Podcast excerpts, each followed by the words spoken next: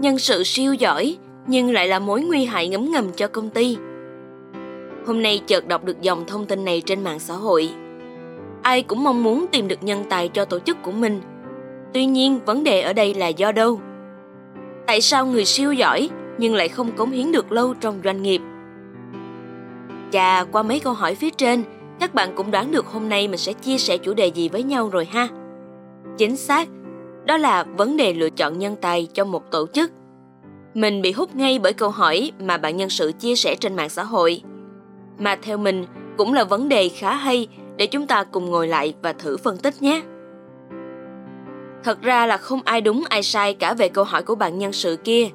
Nhưng có nhiều khía cạnh mình cần bóc tách ở đây và qua đó sẽ giúp cho các bạn HR tìm được những nhân sự phù hợp cho tổ chức của mình nhé. Câu chuyện tuyển dụng là vấn đề chưa bao giờ hạ nhiệt. Kết nối được người phù hợp thật sự không hề dễ dàng. Với bản thân mình, đi làm không nhiều nơi nhưng cũng không hẳn là ít. Với cả cũng có kinh doanh riêng nhỏ lẻ, thì thật sự mình quá thấm thía một điều. Nhân tài chính là tài sản quý giá nhất của công ty, là yếu tố then chốt đóng vai trò quyết định thành bại của doanh nghiệp luôn. Vì lẽ đó mà các HR nóng vội muốn chốt đơn ngay với những ứng viên sáng giá vì mục tiêu mang lại lợi ích cho tổ chức của mình. Nhưng mà quên rằng đối với việc tuyển dụng thì sự phù hợp là một trong những yếu tố then chốt quyết định sự đồng hành lâu dài giữa ứng viên và doanh nghiệp. Nhưng không vì thế mà chúng ta đặt hết mọi trách nhiệm cho các HR được. Lắng nghe nỗi lòng của các bạn, mình hiểu rằng bản thân các bạn cũng đều muốn một cách nhanh nhất tìm được ứng viên tốt cho công ty của mình. Hoặc thậm chí vì một số yếu tố khác mà các bạn buộc lòng phải tăng tốc quá trình tuyển dụng. Ví dụ như là áp lực về chỉ tiêu tuyển dụng. Mình không hề bên vực nhé, nhưng thực sự nhìn vào các đầu việc của các bạn HR thì các bạn chịu không ít áp lực về thời gian khi đối diện chỉ tiêu tuyển dụng hàng tháng. Bởi khi cần điền đầy đủ vị trí càng nhanh càng tốt, vì khi không tìm được nhân sự thì sẽ khiến bộ máy làm việc của công ty dễ bị đứt gãy, hoặc có thể đối diện với quá tải công việc. Điều này có thể dẫn đến việc tuyển dụng một số ứng viên mà họ chưa được tìm hiểu kỹ, chỉ để điền vào vị trí cần tuyển. Thiếu tài nguyên Đôi khi vì một số ngành nghề đặc thù mà các HR có thể gặp khó khăn trong việc tìm kiếm ứng viên phù hợp do thiếu tài nguyên hoặc mạng lưới liên kết hạn chế. Chính vì thế mà dễ xảy ra việc chấp nhận ứng viên dự phòng mà họ có sẵn, thay vì chờ đợi ứng viên tốt hơn. Không có sẵn chiến lược tuyển dụng. Một số doanh nghiệp vì mục tiêu cần lấp người vào vị trí trống nhanh chóng để đảm bảo dự án đang diễn ra có thể hoàn thành tốt nhất. Vì thế, doanh nghiệp ưu tiên vào mục tiêu ngắn hạn nhiều hơn là định hướng cho một chiến lược tuyển dụng dài hạn, dẫn đến việc tuyển dụng cảm tính và không rõ ràng về mục tiêu cụ thể của vị trí cần tuyển dụng. Từ đó các bạn HR có thể dẫn đến việc tuyển dụng quá nhiều nhân viên hoặc tuyển quá gấp, gây lãng phí tài nguyên và thời gian của doanh nghiệp. Ngoài những nguyên nhân khách quan thì phía bộ phận nhân sự cũng có những nguyên nhân chủ quan khiến cho quá trình chọn lọc người phù hợp chưa được như mong đợi. Quy trình tuyển dụng thiếu quá trình đánh giá. HR có thể bỏ qua quá trình đánh giá ứng viên một cách cẩn thận, bao gồm việc kiểm tra kỹ năng, kinh nghiệm và tương thích với văn hóa tổ chức. Thế nên rất dễ dẫn đến việc tuyển dụng những người không phù hợp với công việc hoặc tổ chức. Tại sao mình lại muốn bàn về câu chuyện lựa chọn người phù hợp này? Bởi một khi chọn sai đối tượng, dù họ rất giỏi về chuyên môn nhưng không ráp được vào quy trình công việc của tổ chức mình, thì từ mục đích tốt lại không mang lại hiệu quả cho cả ứng viên và doanh nghiệp, thậm chí kéo theo nhiều hệ quả không tích cực. Đầu tiên là hậu quả dễ thấy nhất, đó là gia tăng chi phí tuyển dụng. Việc tuyển sai nhân sự có thể dẫn đến việc phải tiêu thêm tiền và thời gian cho quá trình tuyển dụng. Việc tuyển sai nhân sự có thể dẫn đến việc phải tiêu thêm tiền và thời gian cho quá trình tuyển dụng lại và đào tạo lại cho nhân viên mới để thay thế những người không phù hợp. Tạo ra sản phẩm và dịch vụ kém chất lượng. Vì sao ư? Những người làm việc không phù hợp có thể không đạt được yêu cầu công việc. Điều này có thể dẫn đến sản phẩm và dịch vụ kém chất lượng, gây thiệt hại cho hình ảnh của tổ chức và mất khách hàng. Thiếu tính kết nối và hỗ trợ công việc. Vì sự không phù hợp với văn hóa tổ chức, dễ phát sinh những đánh giá, góc nhìn không thiện cảm và phiến diện với tổ chức, gây ảnh hưởng sự gắn kết và phối hợp hiệu quả công việc đội nhóm. bộ máy vận hành bị mất cân đối trong đội ngũ làm việc.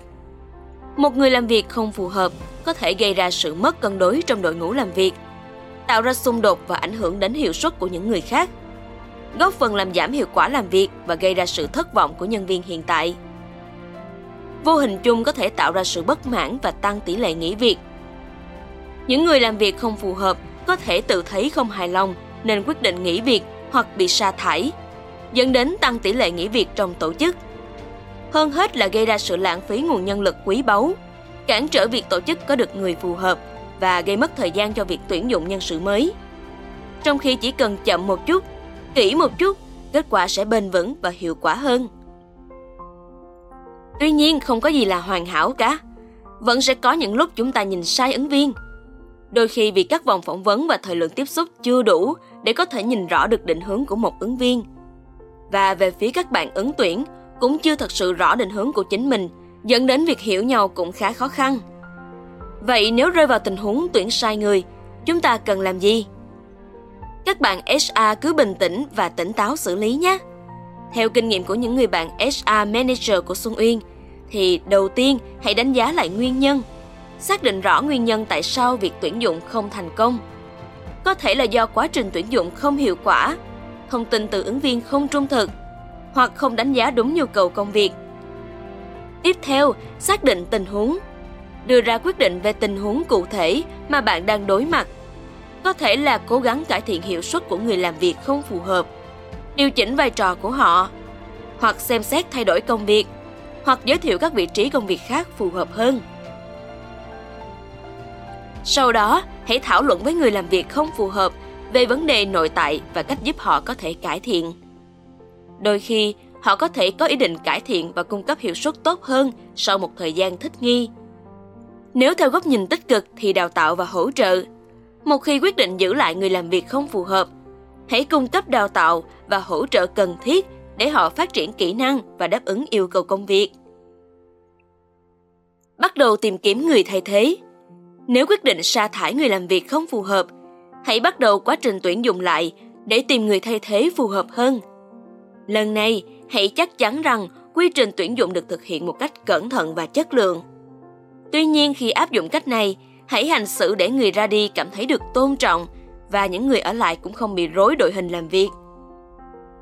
Và hơn hết, hãy rút kinh nghiệm.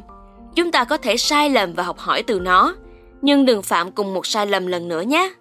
Các bạn HR ơi, ghi nhớ nha. Hãy xác định rõ nhu cầu công việc.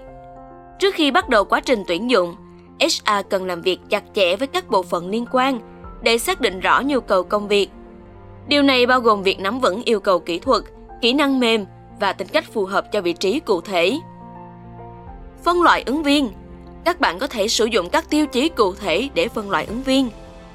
Đó có thể bao gồm việc xem xét kinh nghiệm làm việc trước đó, hồ sơ học vấn và kỹ năng cần thiết cho công việc. Sử dụng các công cụ như hồ sơ công việc và bài kiểm tra để đánh giá ứng viên. Tạo quy trình tuyển dụng cẩn thận. Thiết lập một quy trình tuyển dụng cụ thể và cẩn thận. Quy trình này nên bao gồm việc tiến hành phỏng vấn kỹ thuật, thảo luận về các tình huống thực tế và kiểm tra các thông tin từ ứng viên. Điểm này khá quan trọng nha. Nhiều bạn HR hay bỏ qua, đó là kiểm tra tham chiếu. Không nên bỏ qua việc kiểm tra tham chiếu. Liên hệ với người tham chiếu của ứng viên để xác minh thông tin và tìm hiểu về kỹ năng cũng như tính cách của các ứng viên. Tạo môi trường phỏng vấn tốt HR nên tạo ra môi trường phỏng vấn thoải mái và không áp lực để ứng viên có thể thể hiện tốt nhất kỹ năng và kinh nghiệm của họ. Việc này sẽ giúp đánh giá ứng viên một cách chính xác hơn. Hãy có sự chuẩn bị tốt bằng việc tạo danh sách câu hỏi cẩn thận. Chuẩn bị danh sách câu hỏi cẩn thận và liên quan đến công việc. Hãy đặt ra câu hỏi về kỹ năng cụ thể, kinh nghiệm làm việc và tình huống thực tế để đánh giá khả năng của ứng viên. Bên cạnh đó, sử dụng công nghệ và phần mềm quản lý tuyển dụng để quản lý hồ sơ ứng viên và quy trình tuyển dụng. Từ đó tối ưu hóa quá trình và giảm nguy cơ sai lầm. Và cuối cùng, luôn học hỏi và cải tiến. Chú ý theo dõi và đánh giá hiệu suất của quá trình tuyển dụng và sẵn sàng điều chỉnh cũng như cải tiến quy trình nếu cần. Học hỏi từ những sai lầm và cải tiến liên tục là một phần quan trọng để tránh tuyển sai nhân sự trong tương lai. Tóm lại thì việc tuyển dụng thành công đòi hỏi sự chuẩn bị, quản lý kỹ thuật và sự chăm chỉ. Hãy luôn đặt sự phù hợp với nhu cầu công việc và văn hóa tổ chức là ưu tiên hàng đầu trong quá trình tuyển dụng. Vì thế, hy vọng bài chia sẻ hôm nay sẽ giúp ích cho các bạn HR trong công tác tuyển dụng nhé. Giờ thì xin chào tạm biệt, hẹn gặp lại các bạn trong các kỳ podcast tiếp theo nhé. Xin chào!